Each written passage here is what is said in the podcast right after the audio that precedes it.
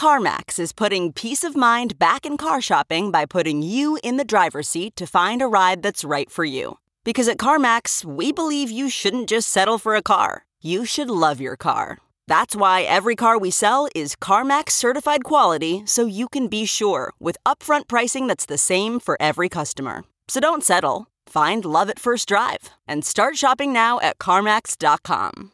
CarMax, the way car buying should be. Okay, picture this. It's Friday afternoon when a thought hits you. I can spend another weekend doing the same old whatever, or I can hop into my all new Hyundai Santa Fe and hit the road. With available HTRAC, all wheel drive, and three row seating, my whole family can head deep into the wild. Conquer the weekend in the all new Hyundai Santa Fe. Visit HyundaiUSA.com or call 562 for more details. Hyundai, there's joy in every journey.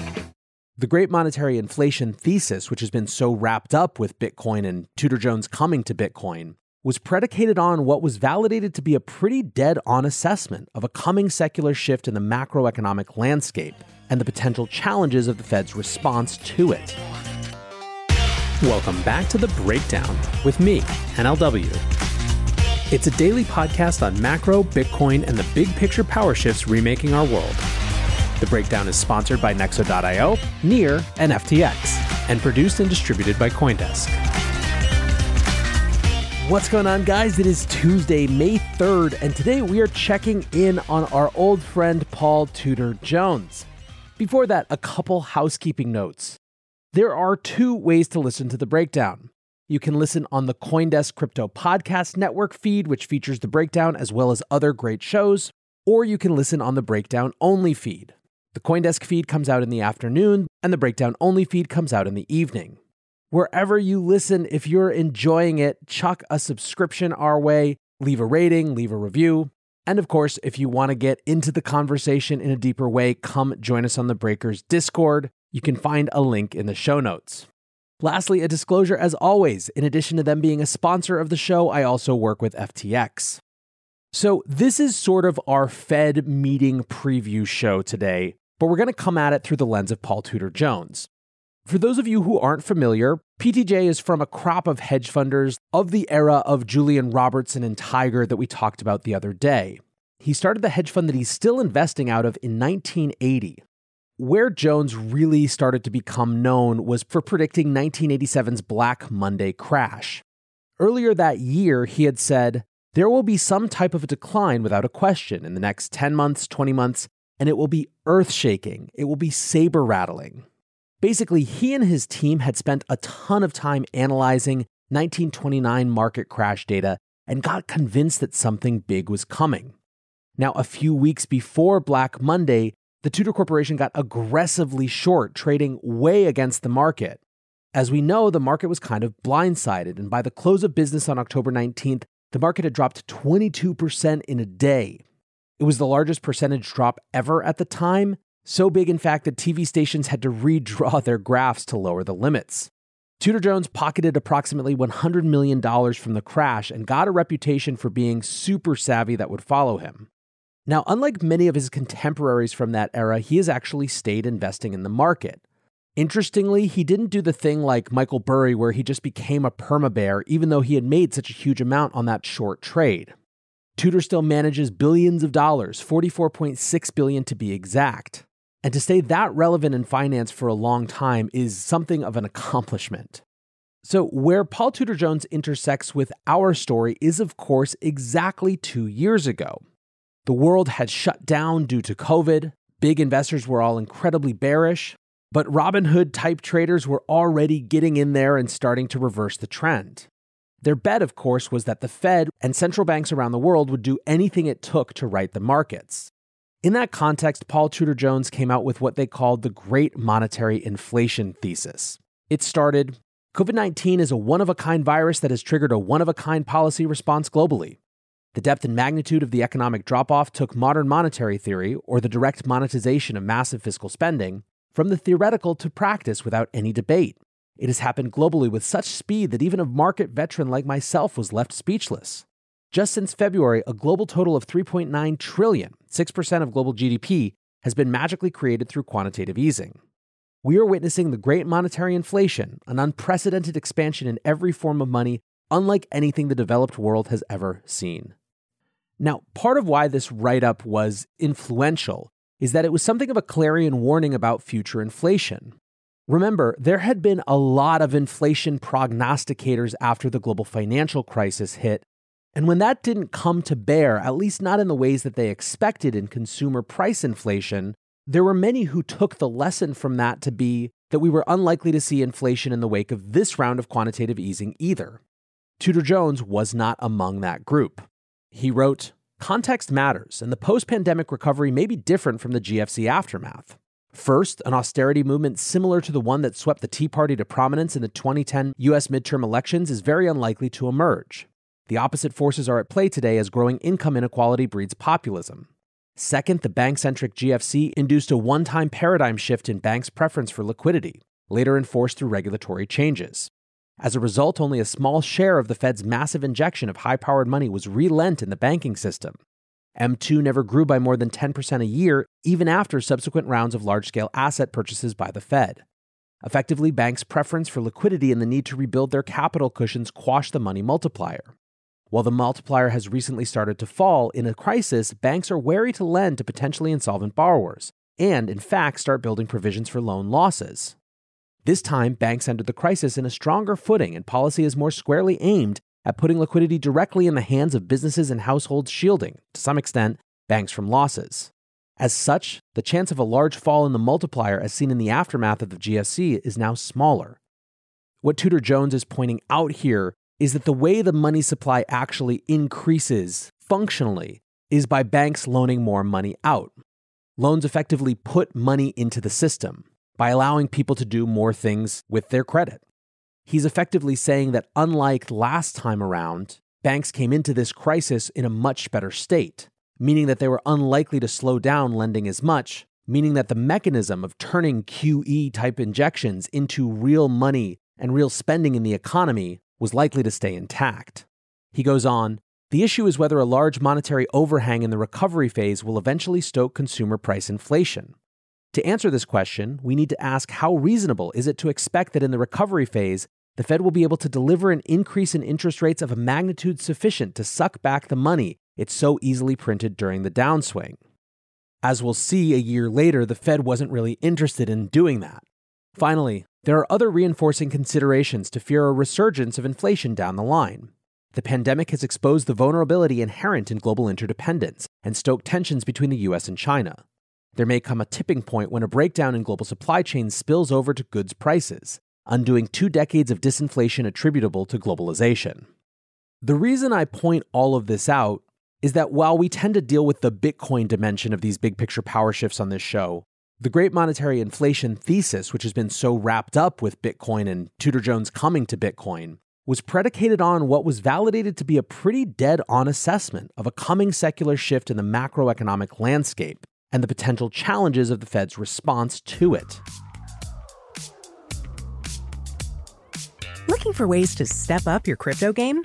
Then go with Nexo.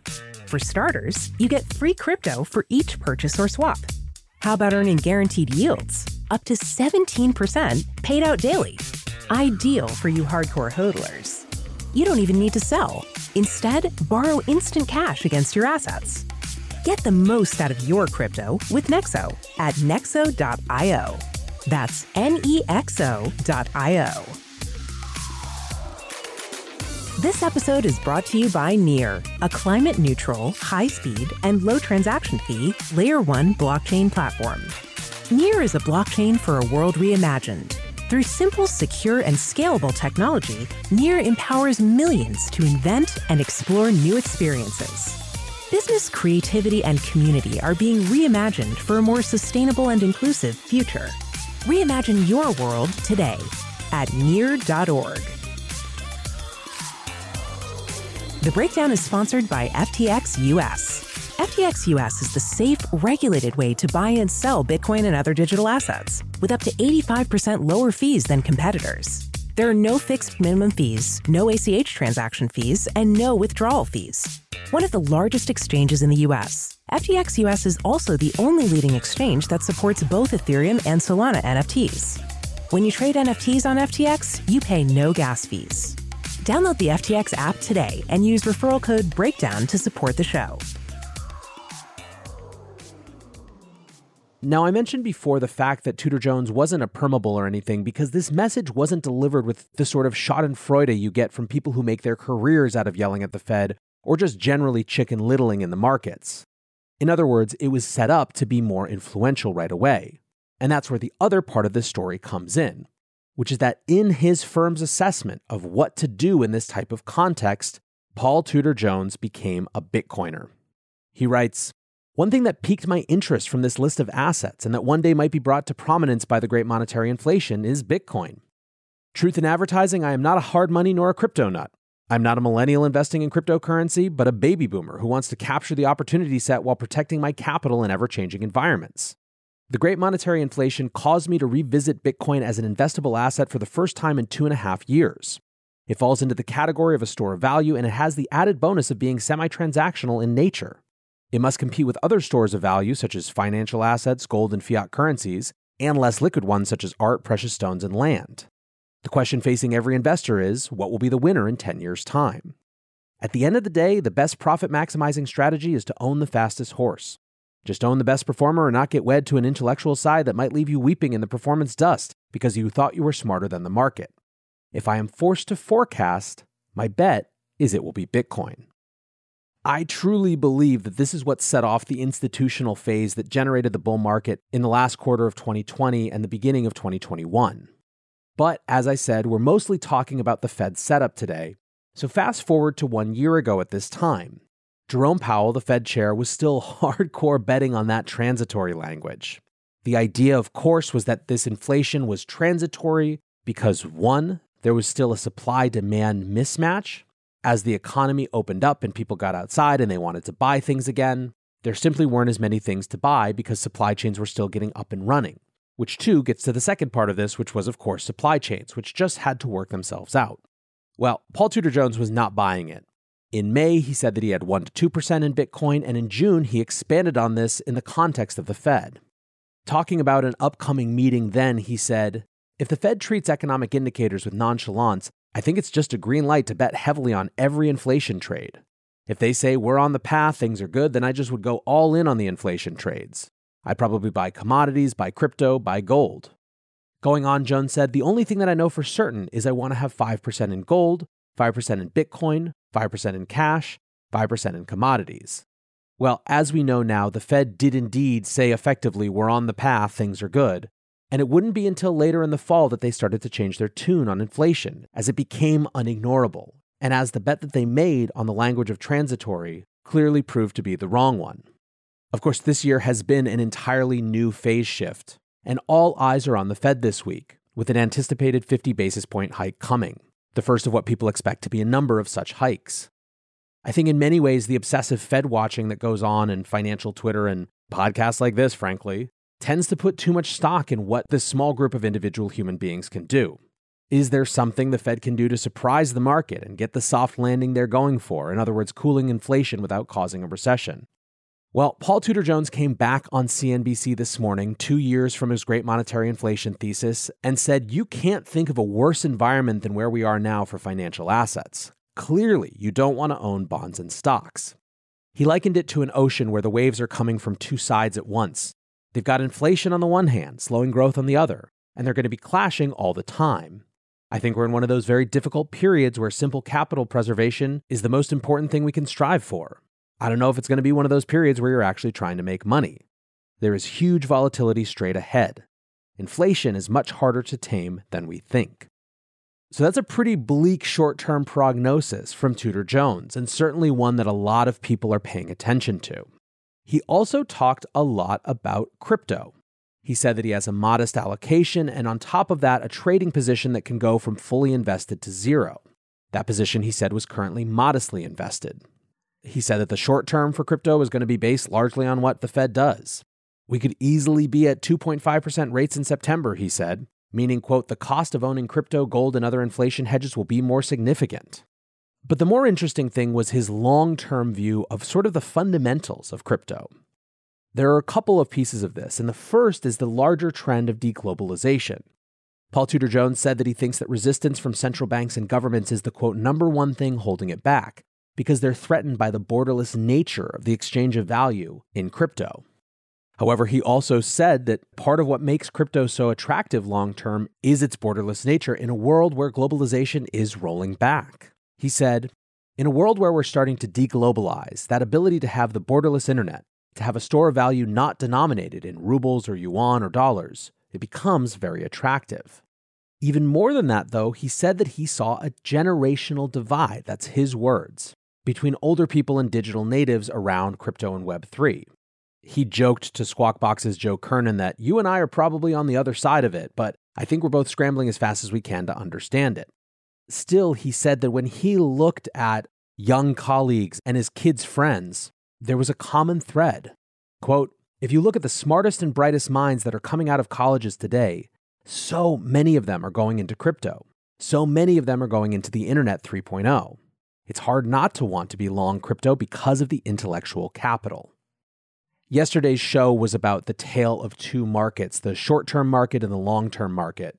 And in many ways, Paul Tudor Jones' discussion today about crypto was validating something very similar that there is just a fundamental difference between the short term, which is going to be based like everything else on the Fed's fight against inflation, and the long term, which looks much brighter. So, what are the actual possibilities for this Fed meeting? Alex Kruger says, quote, max hawkishness is almost fully priced in. The Fed can still surprise by delivering faster or larger quantitative tightening. Dan Tapiero points out that global growth pessimism is at record lows now, validating that max hawkishness thesis. Harvard's Ken Rogoff says that he doesn't believe that the Fed can slow this by raising rates to just 2 or 3%. He said, quote, I think they're going to have to raise interest rates to 4 or 5% to bring inflation down to 2.5 or 3%.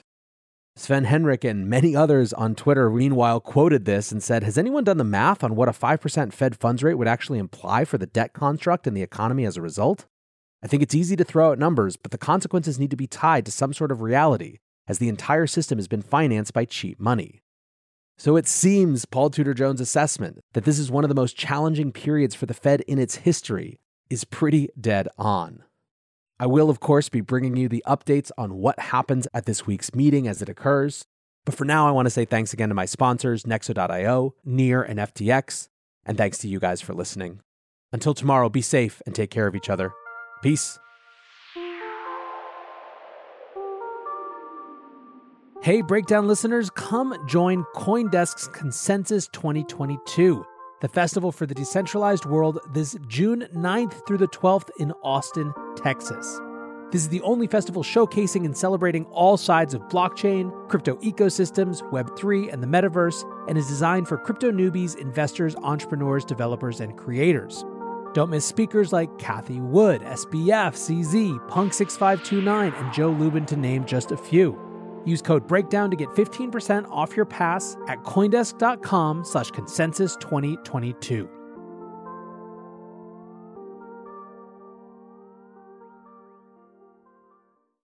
Hopefully this is the last time you hear this ad because with Chime checking account, features like fee-free overdraft up to $200 with SpotMe and getting paid up to 2 days early with direct deposit you can probably treat yourself to an ad free upgrade to spend more time listening to your favorite podcasts. Or at least grab yourself an extra morning latte this month. Join millions of Chime members who work on their financial progress with fee free overdraft and no monthly fees. When you find new ways to save, you can reach your financial goals easier and still have the occasional treat. Take more control of your finances and say goodbye to monthly fees. Open your account in minutes at chime.com slash goals 24 that's chime.com slash goals24. Chime feels like progress. Banking services and debit card provided by the Bancorp Bank N.A. or Stride Bank N.A. members FDIC. SpotMe eligibility requirements and overdraft limits apply. Terms and conditions apply. Go to chime.com slash disclosures for details.